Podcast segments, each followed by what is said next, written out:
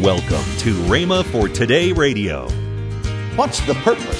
See, plans, purposes. What's the purpose of this meeting? Well, I said, it's a healing school.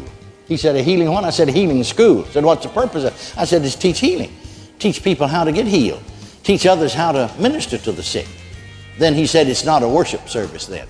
No, I said, it's not a worship service. Well, then he said, don't take all that time worshiping that. Just have them to sing for a few minutes, ten minutes or so, just enough to get the people to participating. You see, get them into it and then get up and teach them. See, that's the purpose of that meeting. You're listening to Rhema for Today with Ken and Lynette Hagin. Today, we continue the series, Plans, Purposes, and Pursuits by Kenneth E. Hagin. Also, later in today's program, I'll give you the details on this month's special offer. Right now, here's Kenneth E. Hagin's message. Because on Sunday morning, primarily all we had there was our own people. Just our people. Sunday night, fill the building up and run it over. And I'd say to them, ordinarily you'd call on somebody to lead, but I'd just sit down on the platform. And I'd say to them, I'm going to turn this over to the Holy Ghost. I'm going to sit down here and turn it over to the Holy Ghost. Now, I'm still responsible. If it doesn't run right, I get up and stop it. Or I get it in the right channel. And I said, whatever you've got, just get up and give it. See, so when, when you come together, twenty-six verse said, every one of you. How many of them? And this will work better, of course, with a small church than with a large one. But every one of you hath a psalm, hath a tongue, hath a doctrine, hath an interpretation, hath a revelation. Let all things be done unto edifying. And so I said, whatever you got, give it. If you want to sing, well, just start a chorus. If you want to speak with tongues, speak with tongues. If you want to interpret, interpret. If you want to prophesy, prophesy. Whatever. Well, people would get up and, and testify. And of course, prophecy is inspired us. So they'd get inspired, maybe just start off very naturally, but get inspired. Just bless everybody. Something just go out over the whole crowd. Well, the Lord said demonstrate. And I want to demonstrate something to you, see, so you'll understand it and see it. In that church at Farmersville, there's a... There's a very timid man. No music, no singing. Spirit of God come on him. He'd just get up and start dancing. Bless everybody. Very often, the, the, the dancing of the charismatics is not in the spirit, it's in the flesh. And God can't put his approval upon it, so we really hinder the flow of the spirit instead of blessing. But you see, these were believers' meeting. Now on Sunday night, we had an evangelistic meeting. And I'd say to the people, now when we come tonight, we didn't come to get a blessing. We're not coming to this service tonight to be blessed ourselves. We got blessed this morning. Not only that, you talk about no music. All we had was a piano in those days. Somebody started a chorus, well, the pianist would start playing with them, pick it up. But no, no, no pianist at all. We got three sections of seats in a little auditorium, see? No, no, no, no, no, no music. Nobody directing. We just all sitting there waiting on God. And suddenly the biggest part of this group here, in this section here, all like somebody's leading them, all jump up and start dancing at once. No music. See, most folk dancing, they're dancing to the music. That's not dancing in the spirit. That's dancing in the flesh. And they just all start dancing at once.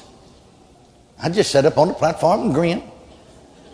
And then they all stopped, and that section over there would get up, and all of them start dancing. Most of them, not all of them sometimes. And then they'd all sit down, just like some unseen one was direct. The Holy Ghost was directing it. And then the sinner group, they did jump up, see, and then sit down, and then, then somebody get up and give a message in tongues. Biggest part of the time I'd interpret, I'm on the platform, folks can hear better that way. Once in a while I'd encourage somebody else to do it.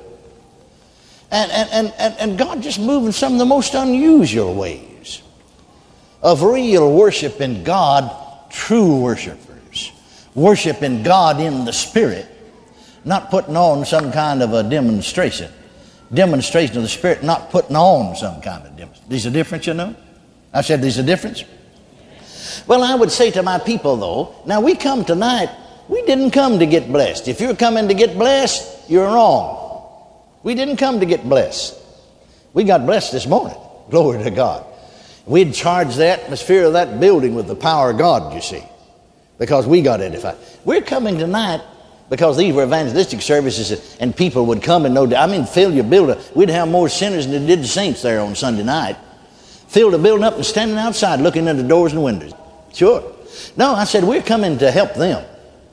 And so a lot of things that went on this morning is not in order here. And so we'd sing some good singing.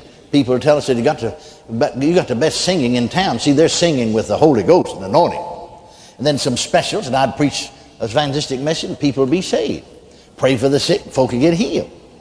Well, you see, there are believers' meetings, there are evangelistic meetings, there are healing meetings. I made mention the other night that we were, you know, I started a healing school. And uh, some of them leading singing, they'd get to worshiping God and get to singing, you know, and go on for forty-five minutes. And I was walking down through a side room to come in the back door of the little auditorium where we have the healing classes, or have a healing school. And the Spirit of God said to me, or the Lord through the Spirit said to me, what's the purpose? See, plans, purposes. What's the purpose of this meeting? Well, I said, it's a healing school. He said, a healing one? I said, a healing school. He said, what's the purpose of? I said, it's teach healing. Teach people how to get healed. Teach others how to minister to the sick. Then he said, it's not a worship service then. No, I said, it's not a worship service. Well, then he said, don't take all that time worshiping then. Just have them to sing for a few minutes, ten minutes or so, just enough to get the people to participating. You see, get them into it and then get up and teach them. See, that's the purpose of that meeting. See, there are worship service. I think we should have service where we just worship God. Praise God. Amen? But you see, our problem is we try to mix all of them together. There are teaching services. The purpose of that, our morning class is teaching service. You notice all we do, just sing just maybe ten minutes or so, don't they? Huh? Turn it right over to the speaker. Why? What's our purpose? Well, I got God's plan on it. He told me what to do. See what I mean? And, and, and so there are all kinds of services, and our problem is that we try to mix all of them in one. And you'll not be successful in doing the will and the work of God by mixing all of them in one. As we say in the natural, some people are jack of all trades and master of none. And so therefore the blessings of God only comes to a certain point. Find out what the purpose of your meetings are. Find out what God wants you to do. It may take some time for you to wait on God. Well, we're just having church. Well, that's sort of like I know for years. After I left my last church in nineteen forty-nine, went out on the field. I was preaching primarily in full gospel churches, and is a custom most of the time, full gospel churches in forty-nine and fifty. We'd close every meeting out, you know, by all coming around the altar and praying. All the Christians, all the saints coming around the altar and praying. I tell you, we need some more of those kind of services today. It'd stop ninety-nine percent of all your counseling. People will get their answer while they're praying. But I'd go along purposes. I'd run polls. I'd go along tap people on the, on the shoulder, you know. They'd look up at me. I'd say, what are you doing here in the altar? I'd say, huh? I said, what are you doing here in the altar? Oh, I said, just praying. I said, what are you praying for? I said, I don't know. Well, they would never know whether they ever got it or not, would they? I know there's a kind of praying, just waiting on God. What they should have said, if they're not praying for something specific, they would have said, well, I'm just fellowshipping with my Father. I'm just fellowshipping with him. But you see what they said, uh, denoted what they were doing. Nothing. See, their purposes are all wrong, and they don't even know it. And so the blessings of God can only flow so far, and his blessing and stamp of approval can only go so far because they're not in with his plan. Get his plan. It, it's best. I went away for a couple of years, and then God sent me back and said, you didn't finish what you're supposed to do there at Farmersville, so he sent me back. So I went back, and, and, and so Mother's Day's coming up. Man, I worked on me a Mother's Day sermon. I mean, I worked for days on it. I, I, I'll tell you, I, uh, you know, I quoted Benjamin Franklin, and I quoted Abraham Lincoln, and, and, and just looked up different quotes, you know, of, of great and big men of old, you know. Oh, man, I've got all my notes, you know. I've worked on that thing. I know it's a good one. Because, you see, I was invited. That they were, there were some other churches a few miles away.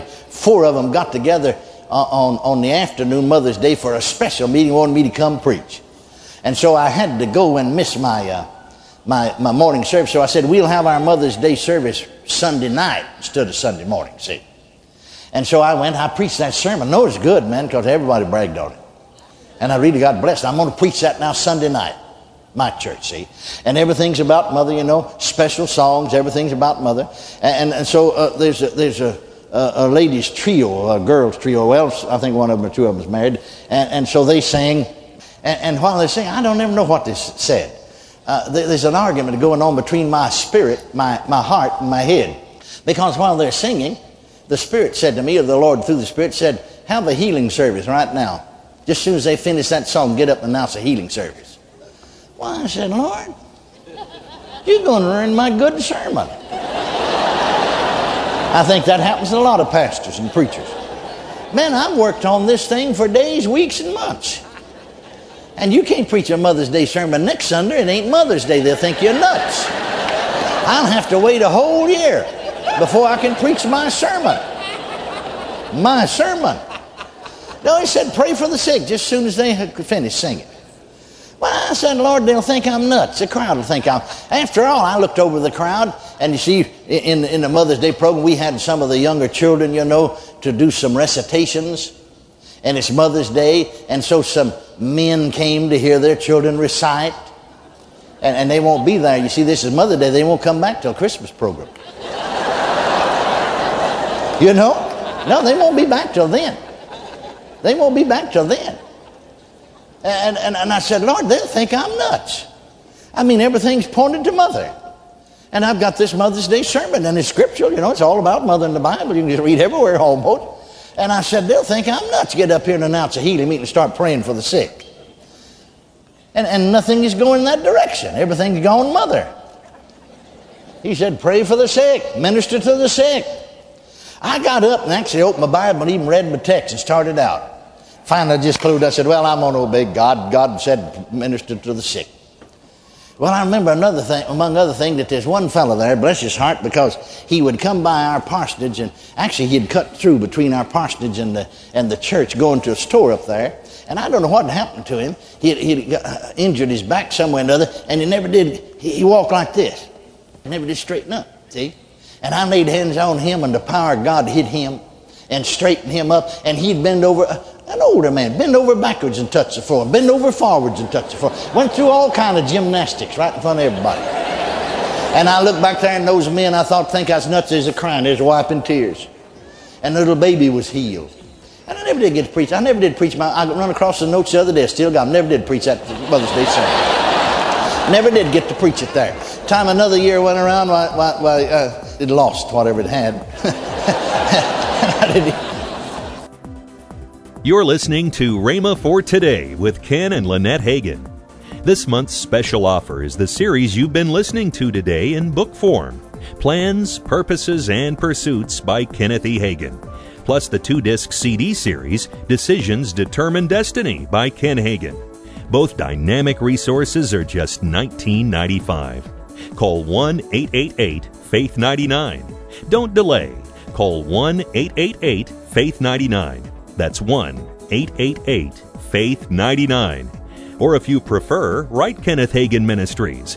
Our address is P O. Box five oh one two six, Tulsa, Oklahoma, seven four one five zero.